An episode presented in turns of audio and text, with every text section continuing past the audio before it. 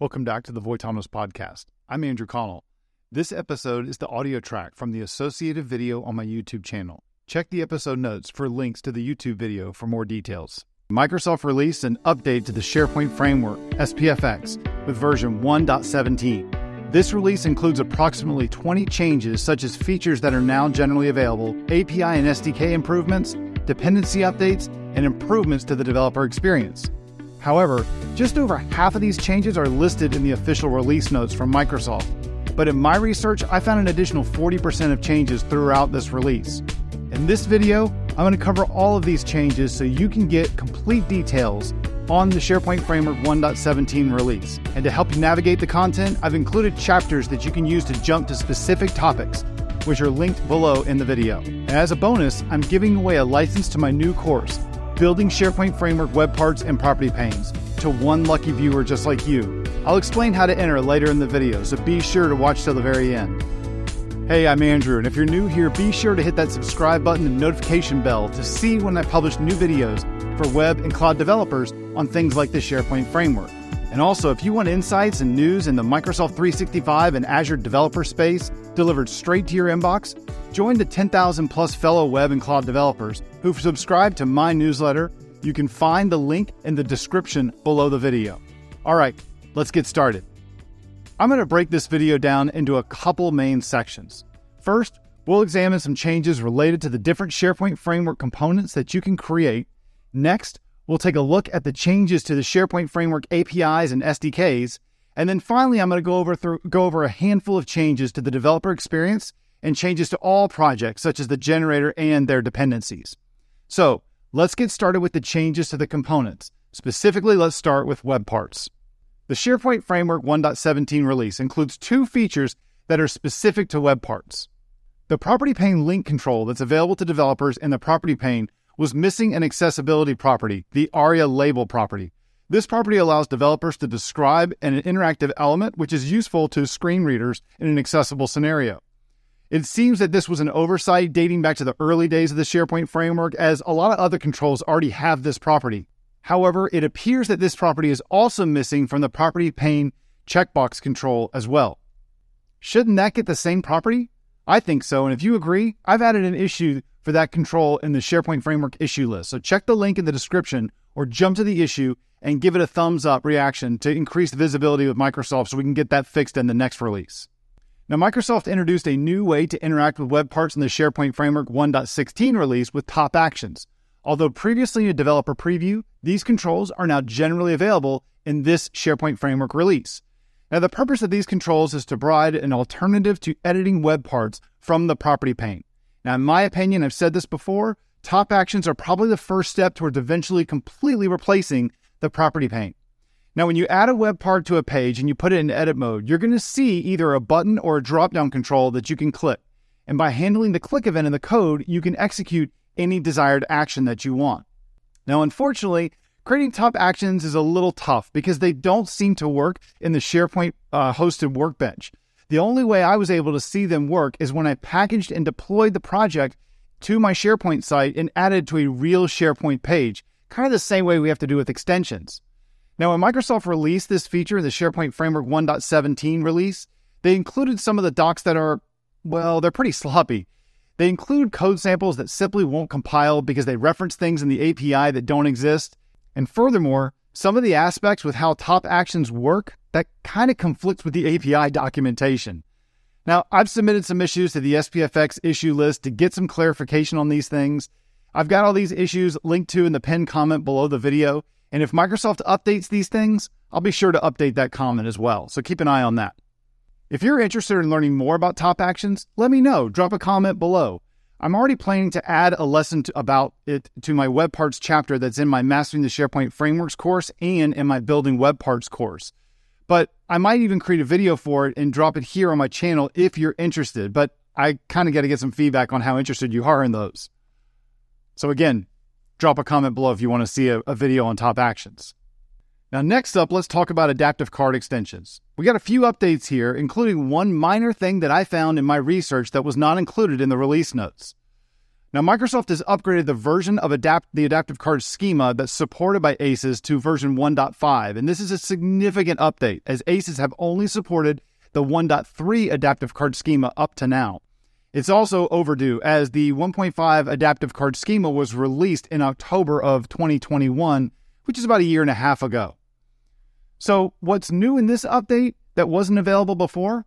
Well, the one point four schema added uh, support for a refresh and authentication property that defines how a card can be refreshed by making a request to a targeted bot and to enable an on behalf uh, on behalf of sign-on or just in-time uh, uh, authentication for OAuth. Now, the one point five schema includes several improvements to AdaptiveCards, such as the support for right-to-left rendering of the container and column types, the ability to mask the te- text input control for scenarios like passwords, support for overflow for an action set when you want to show more actions than the rendering is going to support, support for a tooltip on actions to give the user a hint on what the action does, update the input choice set to support a static list of choices, updating actions to support disabling a button, and the ability to render tables of data, which might be the biggest improvement yet, if you ask me. Refer to the Adaptive Cards dot i o website for detailed information on all of these features. Now, all card implementations contain an on-action handler that you can use to handle actions submitted on AdaptiveCards used in the two different views available on ACES. Now, in this release, it's going to add a new before-action uh, handler that's raised before the action is actually executed. Now, you can't change the flow of the action, but you can do some things like add extra logging or telemetry to your solution. That's going to go on that hub class that you have for your AdaptiveCard extension. Now, this release also includes an accessibility improvement for the ACE Quick View. A new property called FocusParameters has been added to the Quick View class, and that's going to enable us to set the focus on a specific control in the AdaptiveCard. Now, by default, the first control in the card has focus, but I can now change that using this property. To do this, I'm going to override the FocusParameters accessor method, and I'm going to return an object of type IFocusParameters. And this interface contains two properties. The first is a required property called FocusTarget that returns the I D of the element in the AdaptiveCard that should have focus, and an optional property called ARIA Live that has three options that you can set for screen readers. This can be set to polite, which is used by the screen reader when the user is idle, assertive, which is going to disrupt any announcement in favor of this property, or off, which tells the screen reader not to read the contents. Now, at the time of the release, this feature is not supported in Viva Connections mobile app experiences. It's only supported in the desktop and the web browser experiences for Viva Connections. Now, another noteworthy change that was not included in the release notes is the default ACE project icon. The SharePoint logo was previously used as the initial icon for the control in the Yeoman generator. But in the SharePoint Framework one point seventeen release, the SharePoint logo S V G file that was removed from the default project, and it was replaced with a reference to the hosted Viva Connections logo that Microsoft hosts uh, in their online resources. Now that we've reviewed the changes for the different SharePoint Framework component types, let's take a minute and let's look at some of the A P I and S D K changes as part of this SharePoint Framework release. Now, this new capability was added in the SharePoint Framework one point seventeen, and frankly, it's not something that most people are going to encounter. If you don't understand what I'm talking about, you likely aren't going to need it.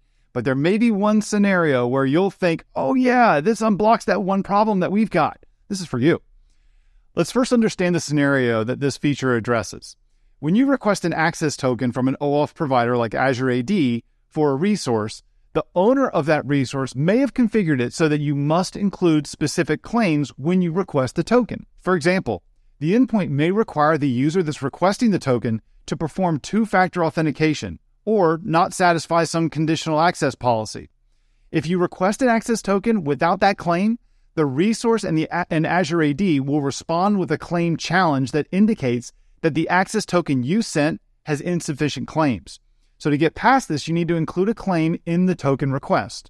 But until the SharePoint Framework one point seventeen, the uh, the A P I, specifically the A A D token provider A P I, that didn't give us a way to do this. But now, we have the method on that object. The A A D token provider has a method called getToken. That's only available in the SharePoint Framework one point seventeen, and it supports an option object as a second parameter. And we can use this to preempt the claim challenge with a claim parameter that's going to be expected. So in this example, I'm including a claim parameter that satisfies a conditional access policy requirement. Now, you can learn more about claim challenges, requests, and the client capabilities from the Azure A D docs. I've included a link to this in the description of this video below. Now, the other improvement to the A A D token provider object in the SharePoint Framework A P I is support for the pop-up flow. Again, just like last time, let's first understand the scenario that this is this feature is addressing. Let's say that you've created a SharePoint Framework web part, and it needs access, an access token to call some A P I. Normally, things work just fine. You're already signed into Azure A D in order to access SharePoint Online, so the SharePoint Framework can just leverage the authentication cookie in your request to validate your identity. However, in our newish security-minded world, browsers now support blocking third-party cookies that were commonly used to track user actions uh, across sites by these different ad platforms. And unfortunately, this affects authentication scenarios that use that same technology. So, when a token is requested and Azure A D doesn't know who you are, it has to prompt you to authenticate. Usually, this can be handled with a redirection, prompting you to sign in again. But that doesn't always work. For example, if your SharePoint Framework web part is used to implement a Microsoft Teams tab and it's rendered within an iframe, the redirection won't work because Azure A D won't allow its sign-in page to be hosted within an iframe to protect against clickjacking. Or if you're using the web part in SharePoint Online and if a user is using Safari with the Intelligent Tracking Protection, I T P, if that feature is enabled, it blocks third-party cookies. So when your web part requests an access token, the only thing that SharePoint Online can do is force a full page refresh, which isn't a great experience. Now, until SharePoint Framework one point seventeen, the token provider A P I didn't support a pop-up experience, but now it does. To take advantage of this, you need to set the argument is enabled app auth pop-up enable. That property is available to us on our tenant. We have to set that to true, and we're going to do that using the um, SharePoint Online PowerShell using the set S P O tenant PowerShell commandlet. Now, once I set that, I can then implement an event handler on the pop-up event that's a me- an event that's on the A A D token provider. Now, I can then use that to initiate the pop-up experience because most pop-ups are going to be automatically blocked by browsers unless it's initiated by a user gesture. Now, let's discuss some of the SharePoint Framework A P I changes that are related to Microsoft Teams. The first update is an update to the Microsoft Teams JavaScript S D K. Before SharePoint uh, Framework one point seventeen, we were using the Teams JavaScript S D K version two point four point one. But with this release, we bumped that up to two point nine point one. Now, this is going to add support for that Live Share A P I that a lot of people are interested in. Also, the Sync to Teams feature in SharePoint Online's tenant app catalog, that can take advantage of a SharePoint Framework solution that contains components that can be used in Microsoft Teams and automatically create and deploy the Microsoft Teams app package uh, automatically for developers. Now, prior to the SharePoint Framework one point seventeen, the app manifest that Sync to Teams used was based on version one point eight. And what that meant is that if you wanted to use a feature in Microsoft Teams that was implemented uh, with your SharePoint Framework components, like something like a meeting app, you had to manually create the Teams app manifest and package it up rather than rely on the Sync to Teams capability that we have in the tenant app catalog. But in, the, in coordination with the SharePoint Framework one point seventeen release, the Sync to Teams feature now uses the latest Microsoft Teams app manifest version one point sixteen. You don't have to do anything to take advantage of this. It's actually not even part of the SharePoint Framework release, but rather this change was to a feature in SharePoint Online that was just timed to happen alongside the SharePoint Framework one point seventeen release. Now, this next feature is quite an edge case. Now, when you're using the SharePoint Framework web part as a Teams tab, if your web part displays a SharePoint page, you need to configure the web part to force its rendering within an iframe instead of rendering it within a div element like you, it normally does.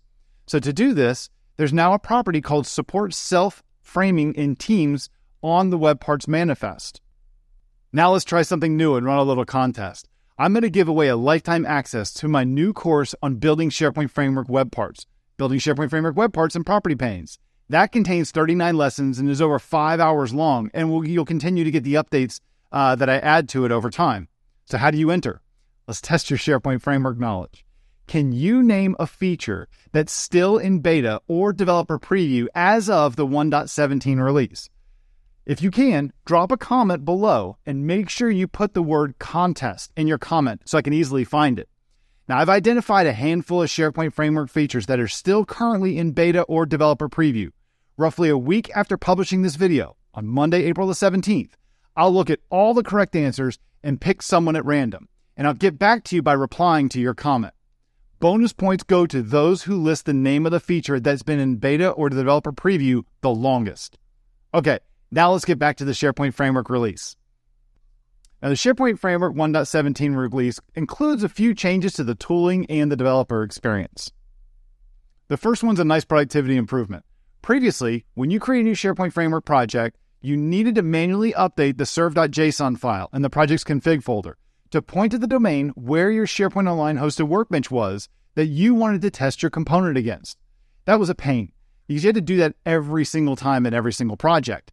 However, now that string that we used to have, the one with enter your SharePoint site in the U R L, that's been updated to include a string tenant domain. Now, when you run the gulp serve task, it's going to look for an environment variable called S P F x serve tenant domain that's been set on your workstation and use that to replace the tenant domain string. Now, any project you run, even one that's created by a colleague or one you pull off GitHub, it's going to use your preferred hosted workbench without any extra effort. That's awesome. It's so much nicer.